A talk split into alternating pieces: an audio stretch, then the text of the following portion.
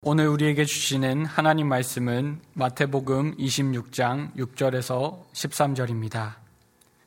예수께서 배단이 나병 환자 시몬의 집에 계실 때에 한 여자가 매우 귀한 향유 한 옥합을 가지고 나와서 식사하시는 예수의 머리에 부으니 제자들이 보고 붕괴하여 이르되 무슨 의도로 이것을 허비하느냐 이것을 비싼 값에 팔아 가난한 자들에게 줄 수 있었겠도다 하거늘 예수께서 아시고 그들에게 이르시되 너희가 어찌하여 이 여자를 괴롭게 하느냐? 그가 내게 좋은 일을 하였느니라. 가난한 자들은 항상 너희와 함께 있거니와 나는 항상 함께 있지 아니하니라. 이 여자가 내 몸에 이 향유를 부은 것은 내 장례를 위하여 함이니라. 내가 진실로 너희에게 이르노니 온 천하에 어디서든지 이 복음이 전파되는 곳에서는 이 여자가 행한 일도 말하여 그를 기억하리라 하시니라. 아멘. 오늘은 성령 강림주일입니다. 예수님께서 부활하신 지 50일이 되는 날에 성령이 임하심을 기념하는 절기입니다. 성령 강림주일의 예전색은 붉은색을 사용하고 있는데 그리스도의 보혈과 성령의 임재를 상징합니다.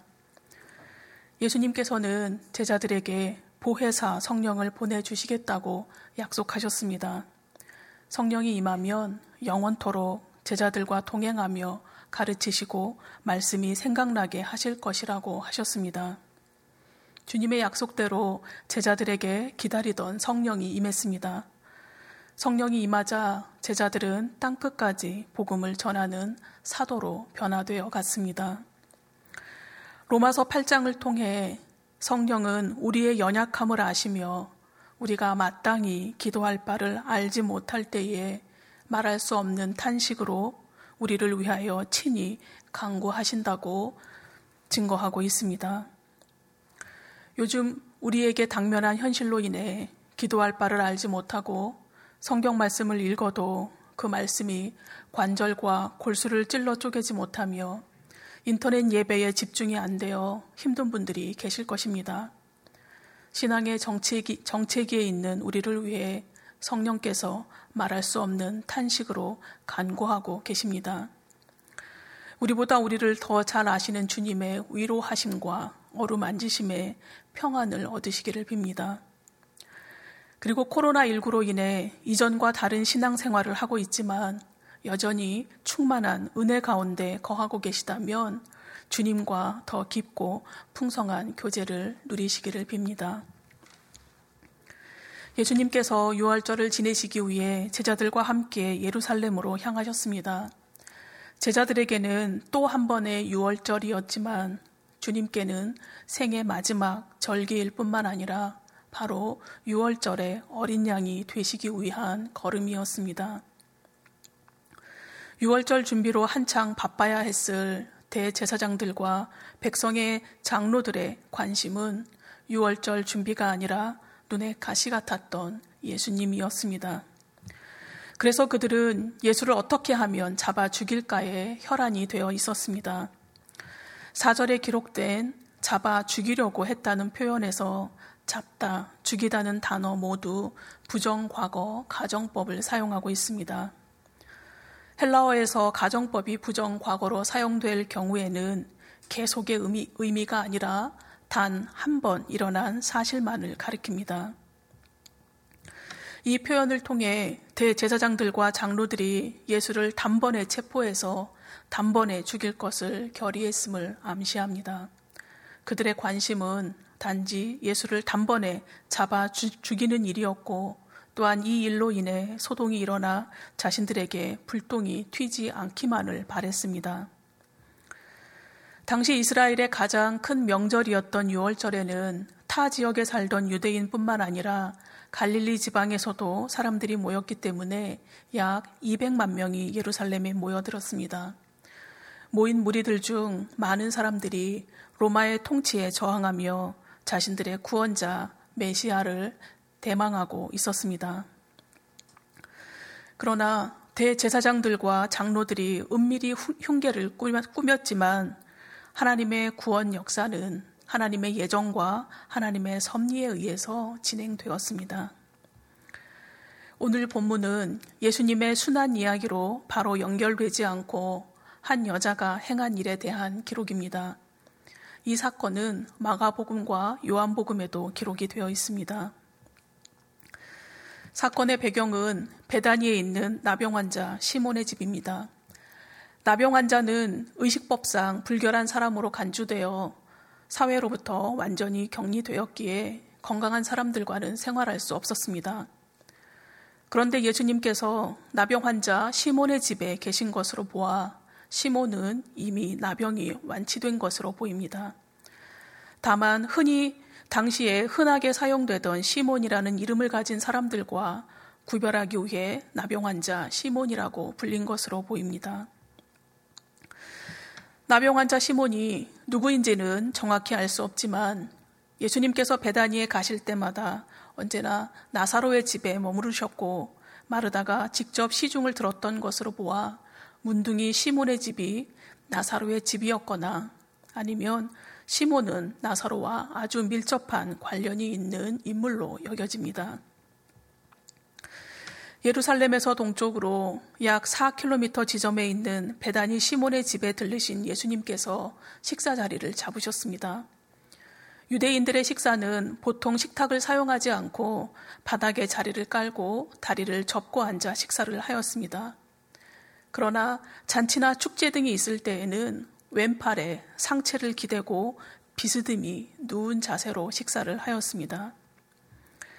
예수님께서 식사를 시작하시자 한 여자가 향유 한 옥합을 가지고 와서 예수님의 머리에 부어 드렸습니다. 요한복음에는 이 여자를 나사로의 누이이며 마르다의 여동생인 마리아라고 기록하고 있습니다. 마가복음에 나드로 표현한 이 향유는 인도의 히말라야 지역에서 자생하는 나무의 뿌리에서 얻은 향유로 강한 향취, 향취가 난다고 합니다. 매우 비싸고 희소해서 주로 선물용으로 사용이 되었습니다. 향유 한 옥합을 화폐 단위로 계산을 하면 약 300데나리온이었습니다. 300데나리온은 당시 노동자 한 사람이 안식일을 제외하고 거의 1년 동안 일을 하여 벌어야 하는 엄청난 액수였습니다. 기록에 의하면 200데나리온으로는 5천 명의 남자들과 그 가족에게 양식을 제공하기에 충분한 금액이었다고 합니다. 이처럼 엄청난 비용의 진품 향유가 예수님의 머리에 부어지자 향유는 예수님의 발에까지 흘러내렸습니다. 당시 귀한 손님에게 존경을 표하는 관례를 따라 마리아는 예수님께 옥합을 부어드리며 큰 존경과 영광을 돌려드렸습니다. 마리아가 예수님의 몸에 향유를 부어드리자 곁에 있던 제자, 들이 즉각적으로 반응을 했습니다. 8절에서 9절 말씀입니다.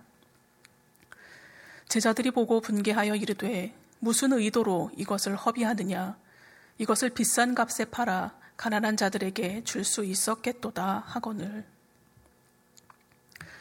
마리아의 행동을 지켜보고 있던 제자들은 분개했습니다. 같은 사건을 증거하고 있는 요한복음 12장 4절에는 마리아를 향해 가룟 유다가 책망했다고 기록하고 있습니다. 아마도 가룟 유다의 주도로 제자 중 몇이 동조하여서 마리아의 행동을 붕괴했던 것으로 보입니다. 그들의 책망은 한 번에 그치지 않고 계속해서 도대체 왜 이 비싼 향유를 낭비하느냐고 지속적으로 화를 내었습니다. 제자들의 요점은 값비싼 향유를 가난한 사람들을 위해서 사용할 수 있었음에도 불구하고 예수님의 몸에 단번에 부어 그것을 낭비했느냐는 것입니다. 예수님 한 사람을 위해 300데나리온이라 하는 비싼 향유를 사용하는 것은 옳지 않다는 논리입니다. 본문이 표현하고 있는 허비라는 단어는 멸망, 파멸이라는 뜻으로 향유를 쓸모없게 완전히 버린 것이라는 의미입니다. 영적으로 무지한 제자들은 예수님께 부어드린 향유가 아무런 쓸모도 없이 아깝게 버려진 것이라고 판단했을 정도로 세속적인 가치관에 젖어 있었습니다.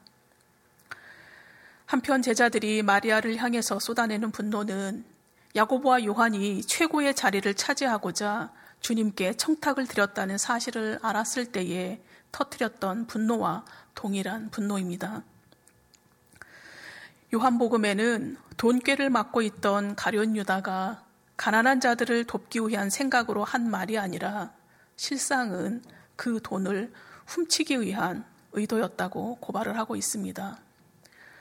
주님께 부름받은 사도여 제자 무리 중에서 재장, 재정과 회계를 맡을 정도로 절대적인 신임을 받았음에도 가련 유다는 이전에 자신을 버리지 못했습니다.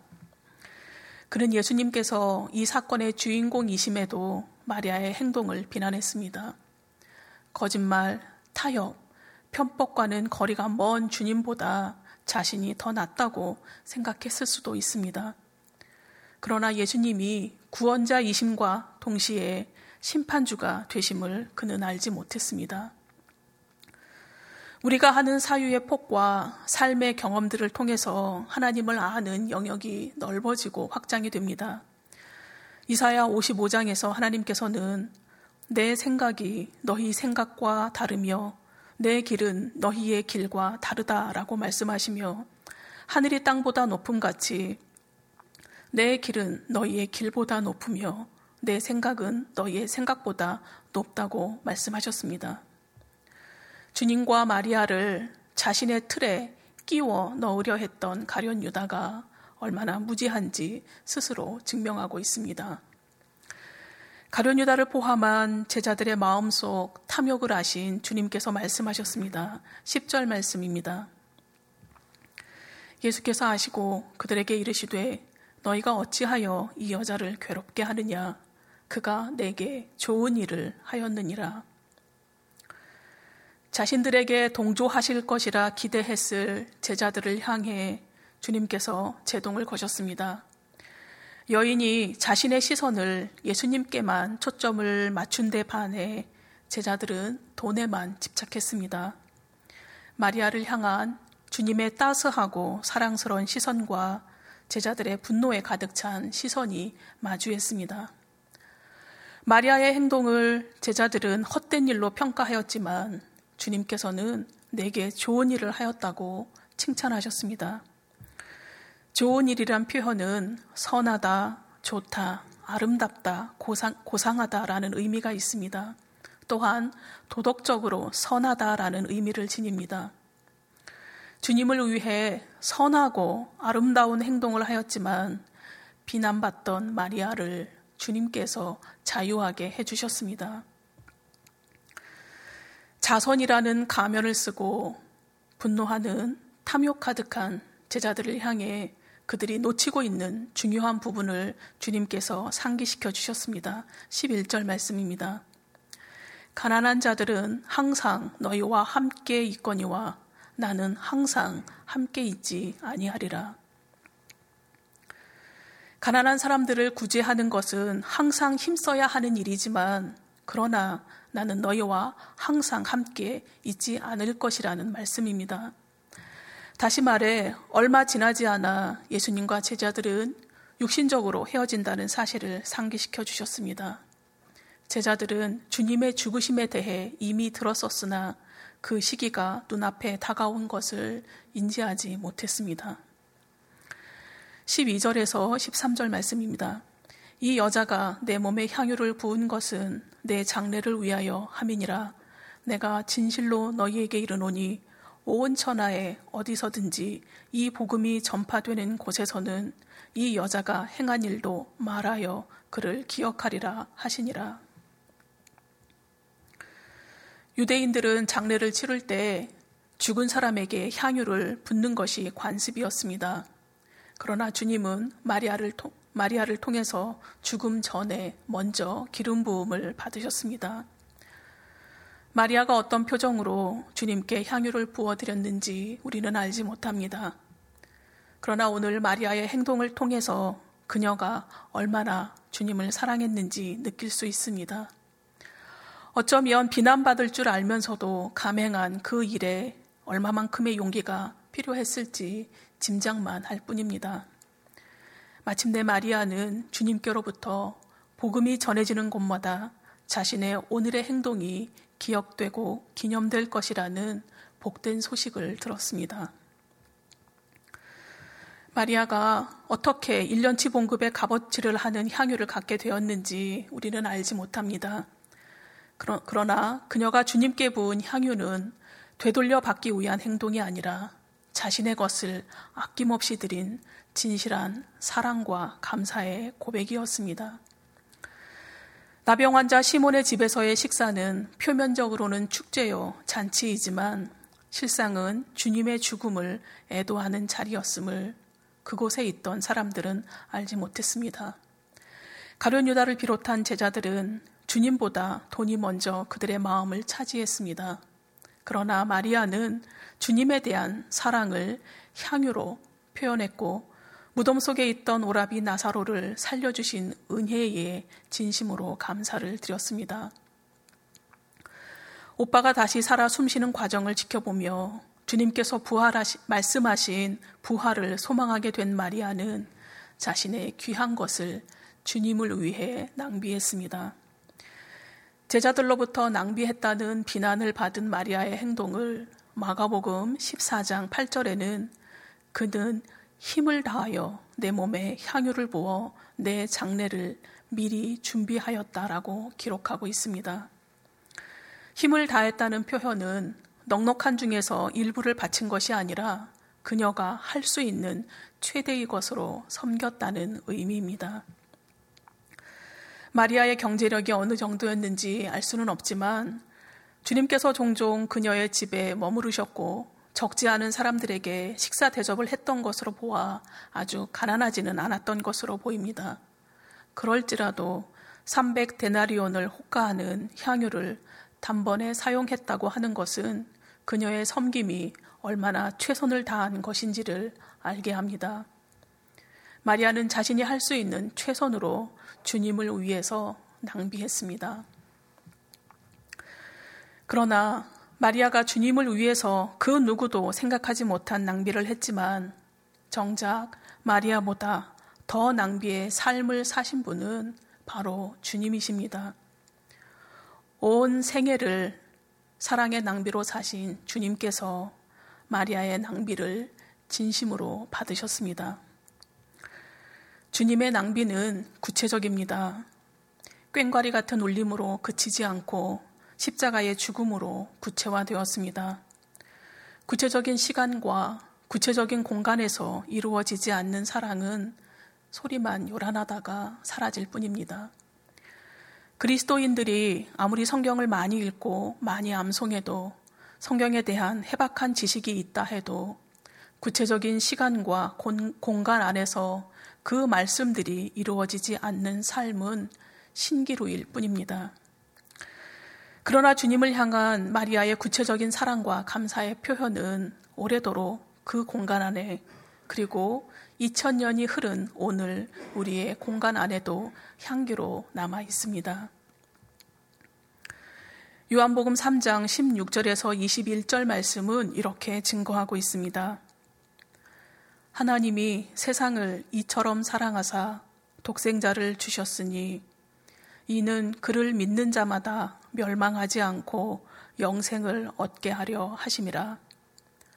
하나님이 그 아들을 세상에 보내신 것은 세상을 심판하려 하심이 아니요 그로 말미암아 세상이 구원을 받게 하려 하심이라. 그를 믿는 자는 심판을 받지 아니하는 것이요 믿지 아니하는 자는 하나님의 독생자의 이름을 믿지 아니하므로 벌써 심판을 받은 것이니라. 그 정죄는 이것이니 곧 빛이 세상에 왔으되 사람들이 자기 행위가 악함으로 빛보다 어둠을 더 사랑한 것이니라. 악을 행하는 자마다 빛을 미워하여 빛으로 오지 아니하나니 이는 그 행위가 드러날까 하미요 진리를 따르는 자는 빛으로 오나니 이는 그 행위가 하나님 안에서 행한 것임을 나타내려 함이라 하시니라. 하나님께서 세상을 이처럼 사랑하셔서 가장 귀한 독생자를 우리에게 주셨습니다. 그래서 독생자 예수 그리스도를 믿고 구원받은 우리 모두는 빛된 존재입니다. 예수 그리스도를 통해 구원받은 우리는 구원받은 존재답게 살아야 할 의무가 있습니다. 최근에 가족이나 이웃을 위해 교우님의 귀한 것을 낭비하신 경험이 있으십니까? 마음을 나누셨습니까? 아니면 물질을 나누셨습니까? 어떤 모양이든 그 결과는 생명을 살리는 나눔이어야 할 것입니다. 기회가 사라지기 전에 누군가에게 나누어야 할 복음을 빗댄 존재답게 나누어야 할 것입니다. 더 나아가 우리의 나눔은 내 주변의 누군가를 넘어서 자연과 환경으로 이어져야 합니다. 몸살을 앓던 지구가 코로나19 이후에 강과 바다가 조금씩 맑아지고 바다의 생물들이 관광객이 사라진 운하 가까이 다가오는 것을 보도를 통해서 보았습니다. 대기 오염도 맑아진 것을 경험하고 있습니다. 아주 많이 늦었지만 지금 다시 마음을 다해 힘껏 자연과 환경을 사랑해야 합니다. 알고는 있지만 손과 발이 실행하지 못했던 작은 부분에서부터 열매를 맺어야 합니다.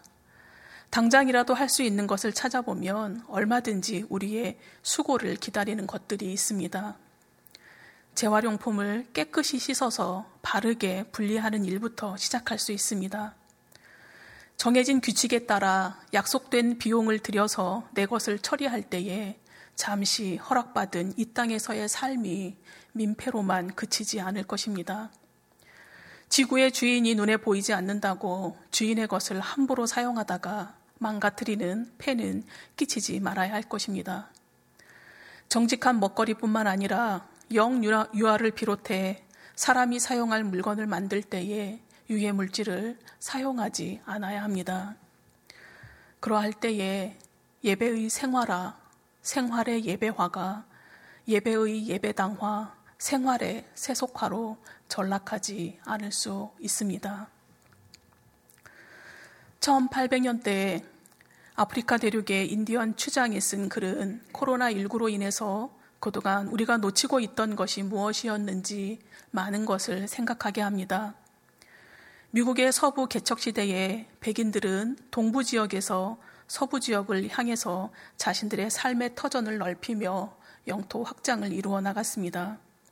이 과정에서 아주 오래전 아득한 옛날부터 그 땅에서 살아온 원주민 인디언들과 충돌이 벌어질 수밖에 없었습니다. 백인들은 인디언들을 제압하고 자신들의 뜻대로 백인들의 땅, 백인들의 시대를 열어나갔습니다. 백인들의 시각에서 보면 새로운 영토 확장이라고 볼 수 있으나 원주민들의 편에서 보면 자신들이 사랑하며 자유로운 삶을 추구하던 삶의 터전이 강탈당하는 것이었습니다. 1854년 미국의 14대 대통령인 프랭클린 피어스는 인디언 추장에게 땅을 팔라는 편지를 보냈습니다. 인디언의 삶의 터전을 백인이 차지하는 대신 인디언들이 안전하게 살 수 있는 보전지구를 정해주겠다는 내용이었습니다. 자신들이 땅을 팔지 않아도 결국에는 빼앗아 갈 것을 잘 알고 있는 시애틀 추장은 대통령에게 다음의 내용으로 편지를 썼습니다. 저 하늘이나 땅의 온기를 어떻게 사고 팔 수 있는가? 우리로서는 이상한 생각이다. 공기의 신선함과 반짝이는 물을 우리가 소유하고 있지도 않은데 어떻게 그것들을 팔 수가 있다는 말인가? 우리에게는 이 땅의 모든 부분이 거룩하다. 빛나는 솔잎, 모래기습, 어두운 숲속 안개, 밝게 노래하는 온갖 벌레들, 이 모두가 우리의 기억과 경험 속에서는 신성한 것들이다. 나무 속에 흐르는 수액들은 우리 홍인의 기억을 실어 나른다. 백인은 죽어서 별들 사이를 거닐 적에 그들이 태어난 곳을 망각해 버리지만 우리는 죽어서도 이 아름다운 땅을 결, 결코 잊, 잊지 못하는 것은 이것이 바로 우리 어머니이기 때문이다. 우리는 땅의 한 부분이고 땅은 우리의 한 부분이다. 향기로운 꽃은 우리의 자매이다. 사슴, 말, 큰 독수리, 이들은 우리의 형제들이다. 바위산 꼭대기, 풀의 수맥, 조랑말과 인간의 체온 모두가 한 가족이다.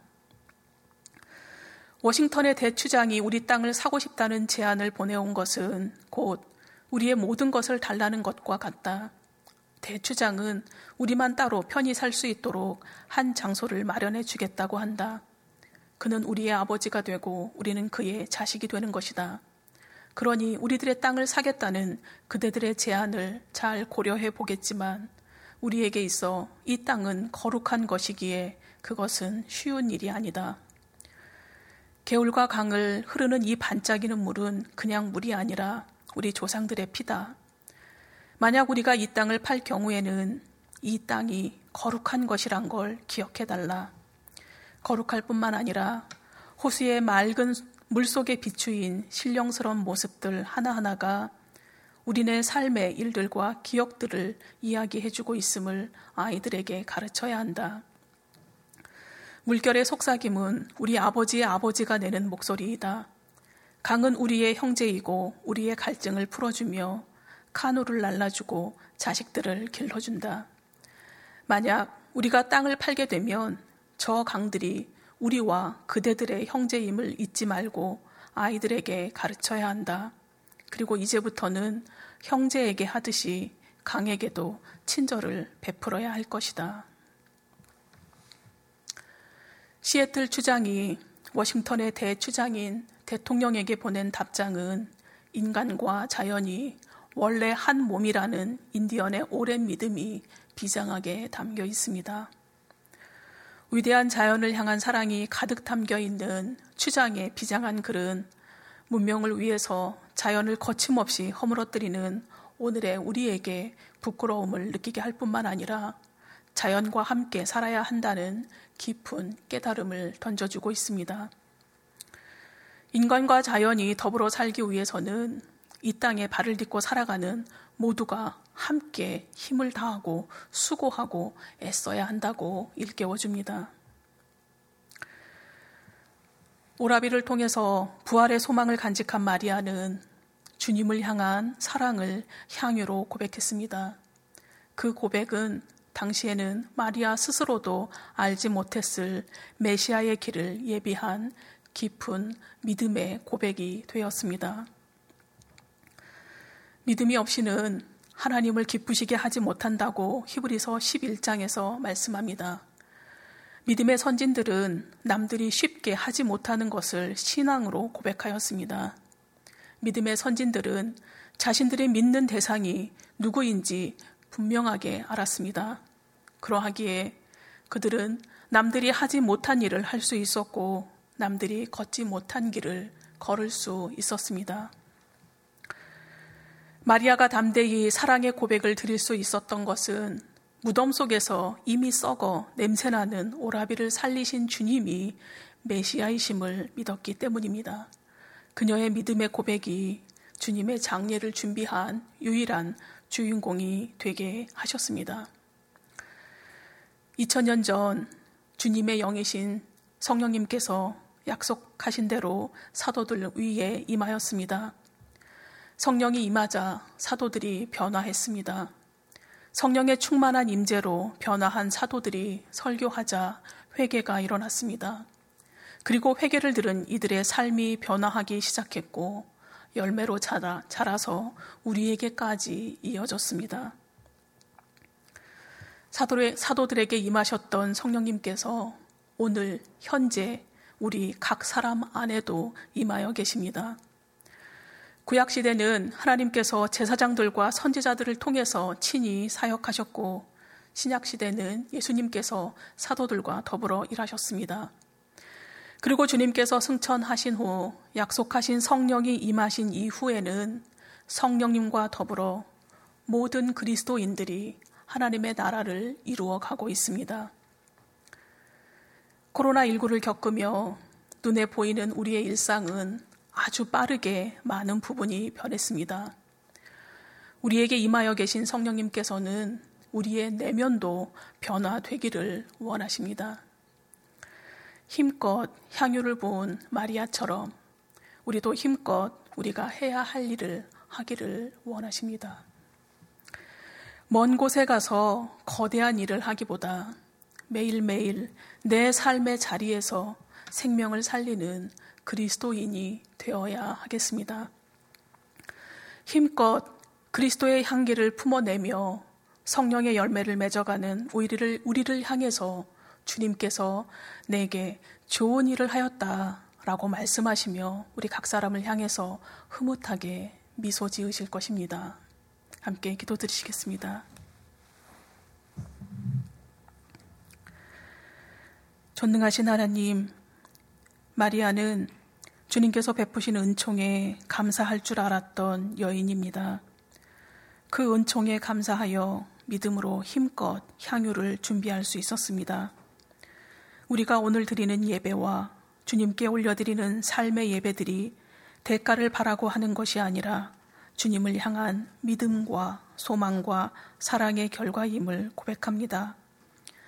이후로도 제자들처럼 주님 이외에 다른 것에 마음을 빼앗기지 않도록 우리의 심령을 붙잡아 주시옵소서. 제자들이 주님께로부터 비록 책망을 받았지만 약속하신 성령이 임하시자 그들은 변화하였고 변화된 제자들을 통해 복음이 땅끝까지 전해졌습니다. 성령을 모시고 살아가는 우리도 힘껏 주님을 섬기게 하여 주옵시고 오늘 우리에게 절실한 깨끗하고 순결한 자연과 환경으로 다시 가꾸어, 가꾸어 가게 하여 주시옵소서. 인간의 무지와 교만으로 인해 파괴되고 병든 지구가 회복되어 이 땅에서 살아갈 오고 오는 모든 세대에게 아름답고 좋은 미래를 전해줄 수 있는 은총을 허락하여 주시옵소서. 언제나 우리와 함께 하시는 아버지 하나님, 코로나19로 온 세상이 여전히 힘겹습니다. 그러나 우리가 지쳐 쓰러지지 않도록 성령님께서 우리의 삶을 인도하여 주시옵소서. 특별히 몸의 질병으로 인해 고통 중에 있는 분들과 일터를 찾는 분들, 학업 중에 있는 자녀들이 우리의 힘이신 여호와를 의지하며 어려움을 잘 이겨나갈 수 있는 용기와 지혜를 허락하여 주옵소서. 예수님의 이름으로 기도드립니다. 아멘.